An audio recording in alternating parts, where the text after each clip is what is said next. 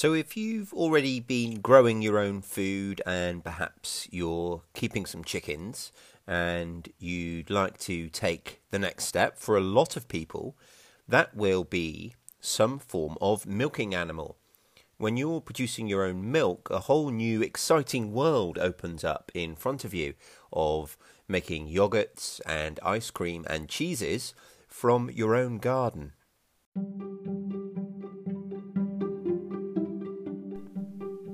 Hello, and welcome to the Self Sufficient Hub podcast.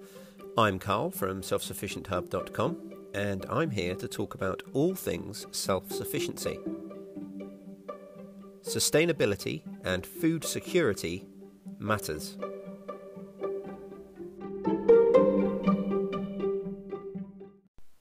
Hello, and welcome to episode 78 of the Self Sufficient Hub podcast. I hope you're all safe and well. I want to start out today by just giving a huge thank you to our latest Patreon sponsor, and that is Sean Frau. Thank you ever so much for choosing to support the show. It means a tremendous amount to me, and it's just as important to me that you find the show so worthwhile to have decided to do that. So thank you so much. I really am touched. So um, every time someone chooses to support the show in that way, it, you know, I'm overcome with gratitude. So thank you so much. Today's episode is going to be all about the home dairy, and we're talking about milk. We're talking about milk produ- production and what choices you might make before you get as far as having a milking animal and also some of the products that we're going to be able to produce from that, how we're going to manage our milk, how we're going to manage the amount we're producing and keep a constant supply throughout the year, and things we might be able to do to preserve it and deal with gluts and things of that nature. So, hopefully, this will be a really interesting one. Now, I want to start out with the animals and really, when you're thinking about producing your own milk, the usual choices will be between goats and cows. Now, of course, you can milk sheep as well, but in my experience, I personally don't know anyone who has kept sheep for that purpose. I know that commercially there are some milking herds of sheep to make obviously the sheep's milk products that we see in the stores, but for a smallholder or a homesteader, I'm not sure that it's really considered one of the go to options. So I'm not going to be dealing with that today, but I'm going to talk briefly about cows and goats. Now, cows have one distinct advantage, and that is that the taste and flavour of the milk is going to be pretty close to that that you are probably used to buying from the store, unless you're already buying goat's milk, of course. However, from my opinion, and this is slightly subjective, but from my opinion, that's where the advantages really stop. You need approximately four times the space for every cow that you need for a goat. So it's a much more manageable way of getting your milk if you're keeping goats. And it means that it's much easier for most of us to be able to manage a very small herd, which also has its own distinct advantages. Now, if you want to be producing milk 12 months of the year, then you're going to want more than one animal. So that's another big part of the consideration that should come into play at this point, and another reason why, for me, it makes goats the natural choice. Now, with any milking animal, goats and cows, you, can milk them for longer than one year in one lactation. It's quite common practice in lots of places around the world to milk goats for three years, but it can be slightly detrimental to the animal's health and slightly detrimental to yields as well. So the reason it's detrimental to the animal's health is it just puts the body under the stress involved really in functioning that additional purpose to the usual rhythms of life and the yields do tend to drop off over time if you think about it in nature the animal's going to be weaning that young after a certain number of months. So it's quite natural, particularly in goats, for goats to naturally actually be feeding from mum's milk for quite a prolonged period of time, sometimes up to a year. And we've actually had that with one of our kids that we were hoping was going to wean naturally, but it wouldn't wean. And even almost a year later, it was still drinking from mum. So we had to separate them. That was the only way we could get them to stop.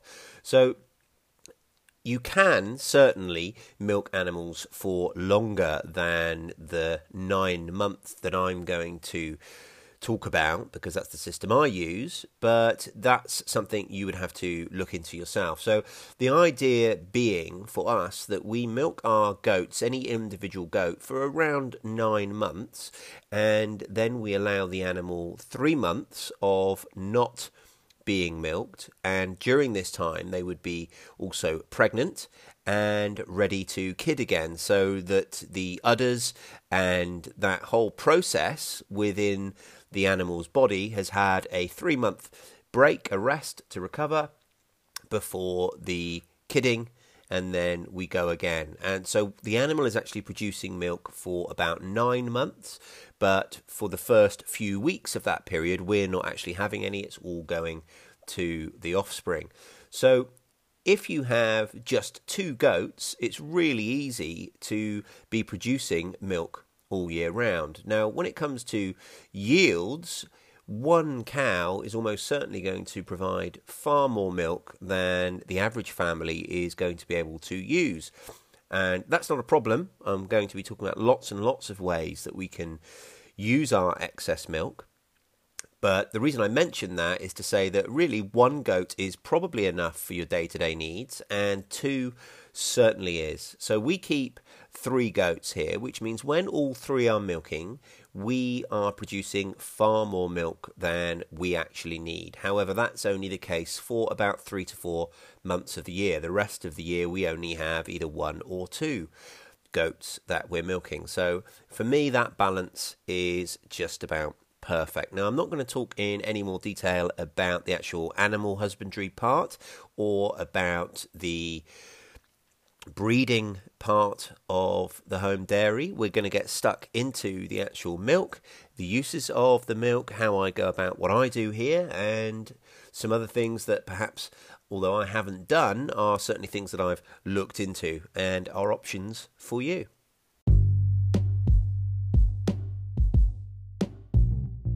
It's really easy for you to get in touch with us. You can do it either by sending an email to selfsufficientcontact at gmail.com or by using the link in the show notes to send us a voice message. You can send us a voice message just using your phone. You could also reach out to us on Facebook, where we have the Self Sufficient Hub group and the Self Sufficient Hub page.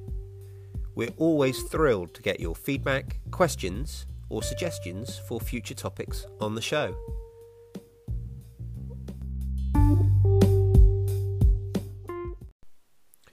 So, talking about the milk then, the differences between cow's milk and goat's milk are also something that you should understand.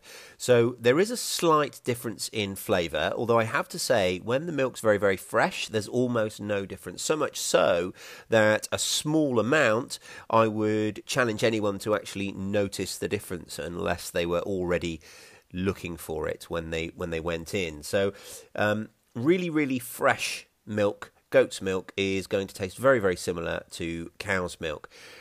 It's over time, when you're using raw milk, as we do here, we don't pasteurize our milk, it's the bacteria in the milk that does its thing and effectively sours the milk over time. That's how milk goes off.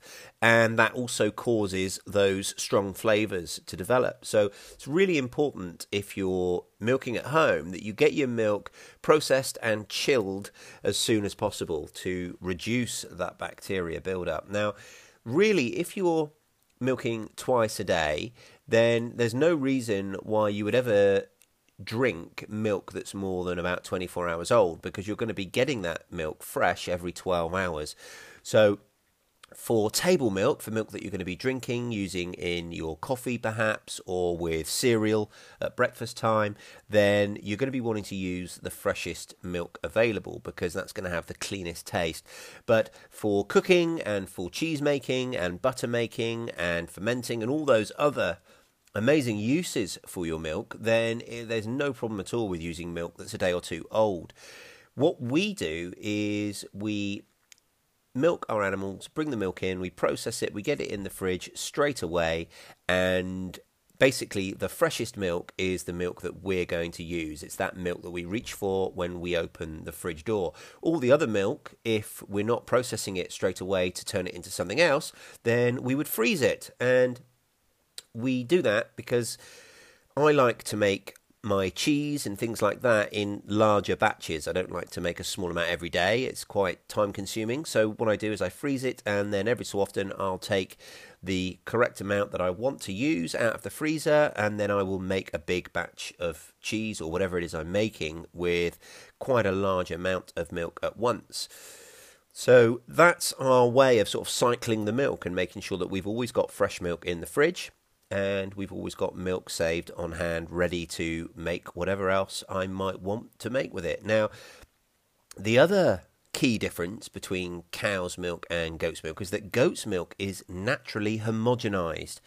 Now, what that really means is that the fat doesn't separate out quite as readily as cow's milk. So, if you were milking a cow and you let that milk just sit in the fridge for 12 to 24 hours, it's going to separate and the cream's going to rise to the top and be very, very easy to take off, and there's going to be quite a lot there.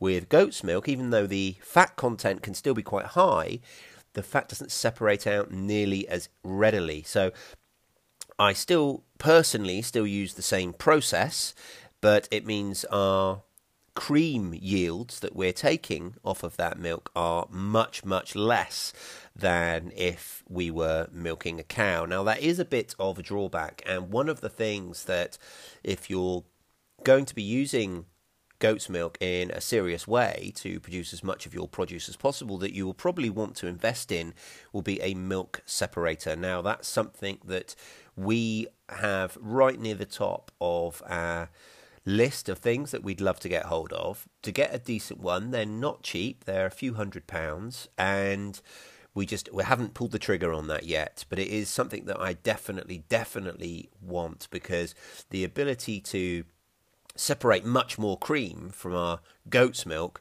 would be so useful and it would make things like ice cream making that much better that much nicer. So that's another key difference between cow's milk and goat's milk. So when you buy pasteurized cow's milk from the shop, the cream doesn't separate off quite so much as it would if it was fresh because of how it's been processed. They've homogenized the milk before you've purchased it. So along with everything else I've said, it's really important whenever you're dealing with your milk is that you keep all of your equipment sterile, really, really clean, because again, it's those bacteria that are naturally within the milk. We don't want to be adding to them, and we certainly want to do everything we can to reduce the bacteria that we're dealing with. So, what we would also do is strain our milk. So, when we bring it in the house, we would strain it through some people suggest uh, using clean tea towels and things like that. Personally, what we use is a reusable coffee filter. So it's a plastic cup with metal mesh on either side that you would use in a large coffee machine, and we effectively filter all of our milk through there. And again, that just makes sure that we capture out any of the small little foreign bodies that might have got in through the milking process. Now, again, as I said before, we don't pasteurize our milk here. We just keep it all raw and use it that way. Some of the processing that we do with it when we're making some types of cheeses, we actually pasteurize it as part of the cheese making process. But other than that, we don't pasteurize it. Now, if you were to be selling your milk, then depending on where you are, there may well be some kind of regulations in your area that cover whether or not you can sell unpasteurized milk. So you definitely want to look into that if selling it is on your agenda. If you wanted to pasteurize milk, it's actually quite easy. So you would heat milk much like you would melt chocolate for cooking. So you'd cook it in a sort of bain marie. You'd have a pot of water and then you'd put a second pot within that because it's really quite easy to burn milk and that burnt taste would go all through the milk. And to pasteurize it, you can either do it what I'm going to call the quick way or the slow way. And the quick way is you would heat it to between 71 and 74 degrees Celsius. So that's uh, between 161 and 165 degrees Fahrenheit. You don't want to go above those temperatures or it will burn it. And you want to keep it at that temperature for between 15 and 20 seconds. And then, as always, whenever you're heating milk, you want to cool it as quickly as you can afterwards. Whenever you're cooling milk, it's always to reduce the bacteria because the bacteria are going to grow fastest in warm temperatures. And the slow system is to heat it to between 60 and 65 degrees centigrade, which is between 140 and 150 degrees Fahrenheit. And if you're going to do that, then you're going to want to keep it there for around 30 minutes. So if you're choosing to pasteurize your milk, the thing to remember is that you want to then cool it as fast as you can and then get it in the fridge. Now, pasteurized milk is going to stay fresher for longer, so it's not going to sour as quickly. Now, if you're making lots and lots of your own milk, what else can we make from that? Well, there are lots of things that we can substitute from our shopping list now that we've got lots and lots of our own milk, and the first of which is cream. We've already spoke about that briefly, and the easiest way is to skim your milk, and that's exactly what skimmed milk is. Skimmed milk is the, is the milk which has had the cream skimmed off the top of it. The second way is with a cream separator. Now, I mentioned it specifically for goats. The reason for that is because goat's milk is naturally homogenized to get lots of cream. It's really the only way to get that is to use a cream separator, but you can also use a cream separator for cow's milk, and it just means that you're getting your cream that much quicker. The idea of a cream separator is you it's basically a piece of equipment that uses a centrifuge to spin the milk and separate the cream in the milk through two different funnels. So you pour your milk into the top, you turn the machine on or you crank it by hand, and you put a jar under one of the outlets, and that collects your skimmed milk. And you put a jar under the other outlet, and that collects your cream. Now, once you've got your cream, that's a product that you can use to make things like butter butter is the easiest thing in the world to make. Now, how we make it is, I, I, should probably invest in a little machine to do this for us, but we literally, we take a jam jar and we third fill it with cream, screw the lid on nice and tight, and then we shake it, and we shake it and shake it and shake it and shake it and shake it, and eventually we get butter. It's really that simple. The only thing that you might want to just consider is how much butter you need, how much butter you use, and if you think that you're going to require quite a lot of it, then obviously you're going to want to consider investing in a machine. There's also yogurts. Now, yogurts are a great one for making at home because they're so simple you do need, much like a lot of the things that we ferment. So, another thing that you can make with milk is kefir, milk kefir. And I'm going to talk about kefirs and yogurts in the same vein because they share a lot of the same characteristics insofar as what you need to know to make them. The first thing is they really need some kind of starter culture. Now, there's lots of ways of going about that, but the easiest way is just to buy one. So you can buy kefir grains, which will be your milk kefir starter culture, and that works much in the same way as a SCOBY, a uh, kombucha SCOBY, or something like that. And when it comes to yogurt, the easiest way is to just buy a jar of plain natural live yogurt. Now, it's really important that you get live yogurt because that's what it is that you're actually after. You're after those live bacteria that are in the yogurt. And then once you've got your starter culture, be it kefir grains or the live yogurt, the principles work the same. But I'm going to talk about how you would go about using that with a yogurt. So if you've got yourself a live yogurt, you can literally take a tablespoon of that live yogurt, and we're going to use the bacteria that are in there, those healthy bacteria, and we're going to use them to effectively inoculate our milk and to colonize it. So we take a teaspoon of that, we put it in a jar. We top that up with milk, and then we just allow that to propagate. We allow that bacteria to grow, and that's what forms the yogurt. And you can add whatever flavors you like. And what I tend to do is keep a plain yogurt at all times so that that's our kind of starter culture. So I might take a teaspoon or a tablespoon rather of that starter plain yogurt and start a jar of fresh yogurt that I'm going to make and flavor that with something and then take another tablespoon and make another one flavor that with something else and then take a third one and make another yogurt and that's going to be our new plain starter culture. Now of course you can just eat that as plain yogurt but also that's going to go on ad infinitum to be our starter culture going forward. So once you've bought your first pot of live yogurt, you should never have to buy another one after that. It's the the way that the bacteria work, that's really how it coagulates the milk and forms that yogurt flavour, that sweet sour yogurt flavour that you're after. And of course, you can add any kind of flavourings to your yogurt, be them fresh fruit and berries and things like that, or store bought flavourings. You really are spoilt for choice. I would recommend that you find a simple recipe and start off with that. But once you get going, you'll find it is so easy to keep your own yogurt in constant production that you won't really need to be referring to recipes for too long. Just a quick note here, actually.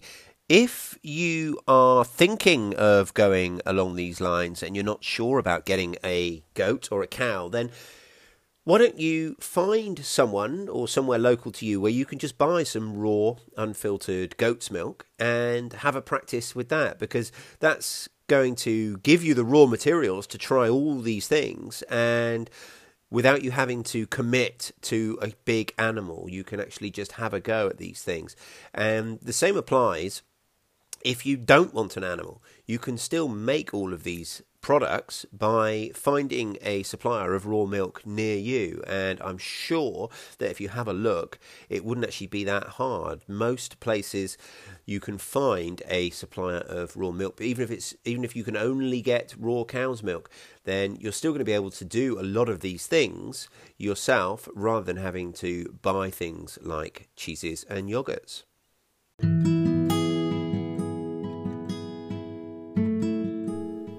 You can now support the show directly.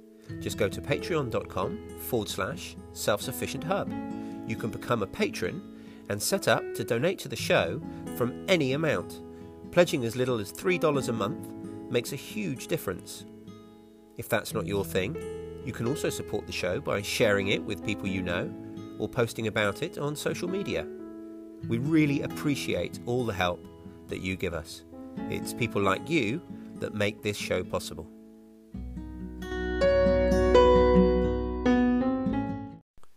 Now, we're going to get on to cheese making in a second, but before I do, I just want to talk about spare cheese and cheese gluts. Now, like everything else, there's going to be feasts and famines, whatever it is we're producing, whether it's our vegetables that are only available at a certain time of the year or whether it's animals that we are slaughtering for meat, there's going to be times when we have a tremendous amount of it and we need to preserve it, and there's going to be times when we don't have quite so much. I've always mentioned, I've already mentioned freezing milk, which is great, but something else to bear in mind is you can also make some really simple things like milk based sauces like parsley sauce and cheese sauce and freeze them. We freeze quite a lot of cheese sauce when we've got lots and lots of milk to process. You can also make lots of things like custards out of your milk. And you can also use spare milk as animal feed. It makes a fantastic protein source for things like chickens and pigs. So there's lots and lots of ways you can use excess milk if you find yourself in the position of having it and needing a use for it. So don't ever worry about having too much because you can always feed it back to your animals. Next, we're going to talk about cheese. Now, cheese is a vast topic, and in a future episode, I will dedicate an entire show to it. But for now, we're just going to talk about the basics of homemade cheeses. Now, if you're just starting out, I strongly recommend that you find a recipe or two and try them. But the basics of cheese making are as follows what we need to do is curdle the cheese. We effectively need the cheese to curdle because what curdling does is it separates the curds from the whey. Curdle curds. The curds are the solids that are formed throughout the curdling process, and the whey is the liquid that is quite watery. So the first step is to curdle the cheese, then we're to separate out the curds, and then we're to dry the curds, and then what you're left with is cheese. Now, there's one really, really simple recipe which is quite often referred to as a farmer's cheese. Now, to make farmer's cheese, you would warm the milk and basically you would add something acidic to it, which is going to force it to curdle. Now, you can use lemon juice or vinegar. There are lots and lots of recipes that are quite prescriptive about temperatures and volumes and things like that. So, find a recipe online if you wanted to try this. But simply, all you need is some milk and then a little bit of vinegar or lemon juice, and you can make your own farmer's cheese. Now, you would add your acid to your water and then you would cool it down and then you will see that the milk curdles and then you would use a cheesecloth to strain it. And what that does is it captures all those curds. You leave those curds hanging and the whey will penetrate the cheesecloth and collect in the jug that you've got underneath. And then what you're left with is a farmer's cheese. It's a soft cheese. It's quite nice. It's not my favorite cheese. There's a reason that um, I don't make it. The it's not because it's not a pleasant thing to eat. It's just because the cheeses you can make with a more stringent method are just amazing. They're just so much nicer. So it's certainly worth trying. And I strongly recommend that it's the first cheese you try making because the feeling of accomplishment, knowing that you've made a cheese, is actually quite something. Uh, I still remember when I made my first farmer's cheese, and it was just a thrill. It was a thrill to have done it, and because it's the simplest thing in the world, it's a nice stepping stone into cheese making.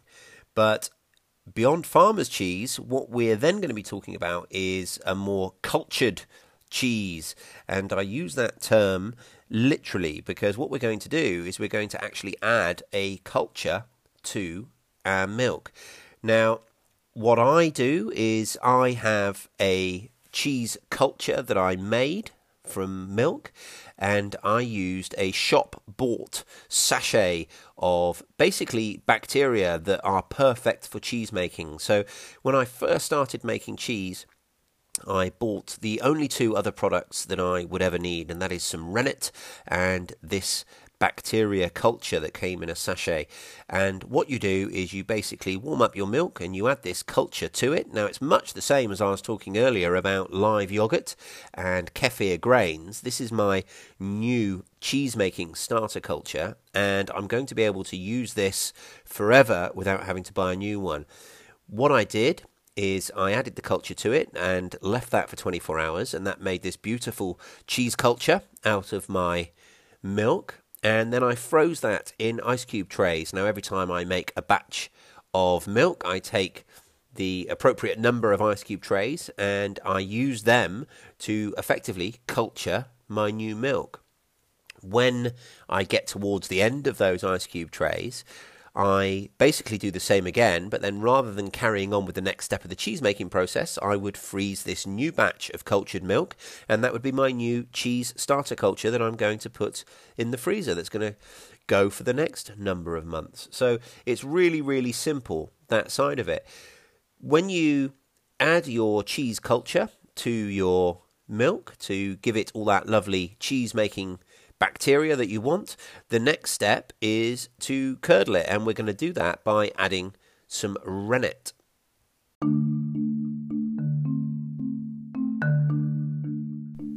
You can find Self Sufficient Hub content elsewhere online in lots of other places. We have a YouTube channel, we also have our website, and now there's our Facebook page and Facebook group. Links to all of these you can find in the show notes. Come check us out.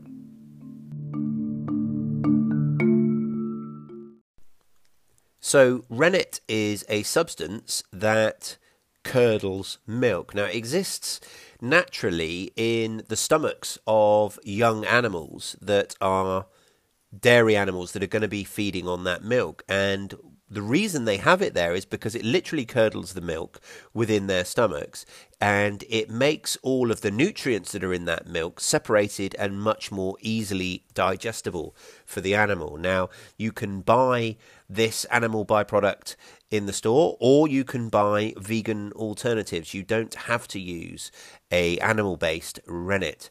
But whatever rennet you're using, you would add a few drops of that to your cultured milk and then you would set it aside to sit for 24 hours or so, depending on your recipe, at a cool temperature, or I say cool, cool compared to the temperature that we've heated our milk to, around 20 degrees centigrade.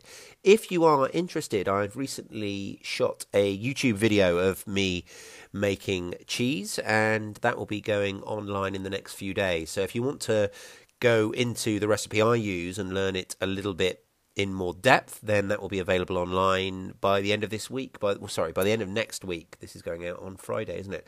So by the end of next week, that will be available on our YouTube channel if you wanted to check that out. But once you've sat that curdled cheese, if you like, for 24 hours. The process is simple. You just strain that through a cheesecloth, and I just hang that up in the kitchen. And again, I leave that to drain for another 24 hours. And then what I get is a semi soft goat's cheese. That's the one that I make most frequently. And I have to tell you that the flavour is fantastic. I thoroughly, thoroughly enjoy it. It's just, it's one of my nicest favourite things to eat.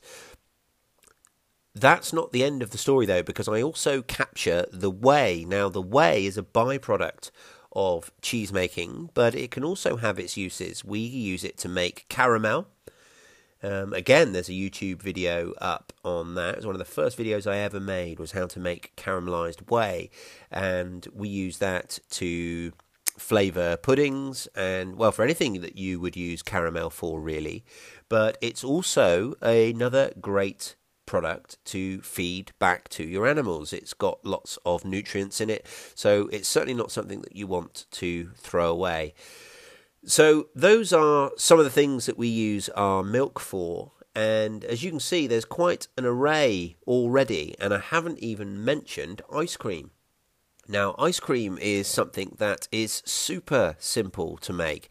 Again, it's one of those things that I recommend that you use a recipe for. There's so many out there, but effectively you just add your flavorings to your milk and then you put it in a machine. Now the the one cautionary tale that I would possibly share with you is that when it comes to ice cream making machines, you do get what you pay for. Now, I started off with an incredibly cheap machine that I think I paid around £15 for. And effectively, what it is, is a big bowl which is a hollow bowl with water in it, and you put that bowl in the freezer, and obviously that forms ice. And then you take that out, you put your ice cream mixture in it, and then you put the lid on. And the lid contains a paddle that effectively turns around nice and slowly. And the idea is that the temperature of the ice bowl reduces the temperature of the milk while the machine slowly churns it. Now, this does work, however, it's very, very hit and miss because it's depending on the temperature in your house, it's very unlikely, or at least in my experience, it's very unlikely that you're actually going to set any ice cream without having to add the whole machine back into the freezer. And of course, freezing it without churning it is when it gets all icy and crystally. So it's a bit hit and miss. I have since invested in a second-hand ice cream making machine that I bought on eBay, and that arrived just a, a month or so ago. And since then, I have to say that it's been a bit of a revelation. It's much simpler to use. You just throw your ingredients in the top and turn it on, and then it makes ice cream. It's that simple. There's no magic to it in terms of the user side. You just let the machine do its job. But that was a much more expensive machine. I've no idea what they would retail for, but I paid £140 for that, and that was a used machine. So I'm sure it would be considerably more. I can't remember. I did look it up at the time, but an ice cream making machine, I think you do kind of get what you pay for. So it's just worth doing a little bit of research on those. But if you wanted to dabble and you wanted to have a go, then you can cer- you certainly can make ice cream with these cheaper machines. You know, I did it and we got by with that for quite some time, but it's a little bit more labor intensive and the results aren't quite as nice. You don't tend to get that nice creamy ice cream. It does tend to be a little bit more icy, a little bit more granulated. So that's just something to bear in mind. That wraps up this episode. I hope you found it interesting, and I will be speaking to you on Monday with the final part of our soil health series, where we'll be looking at all of the macro and micronutrients that we've yet to mention. Speak to you on Monday.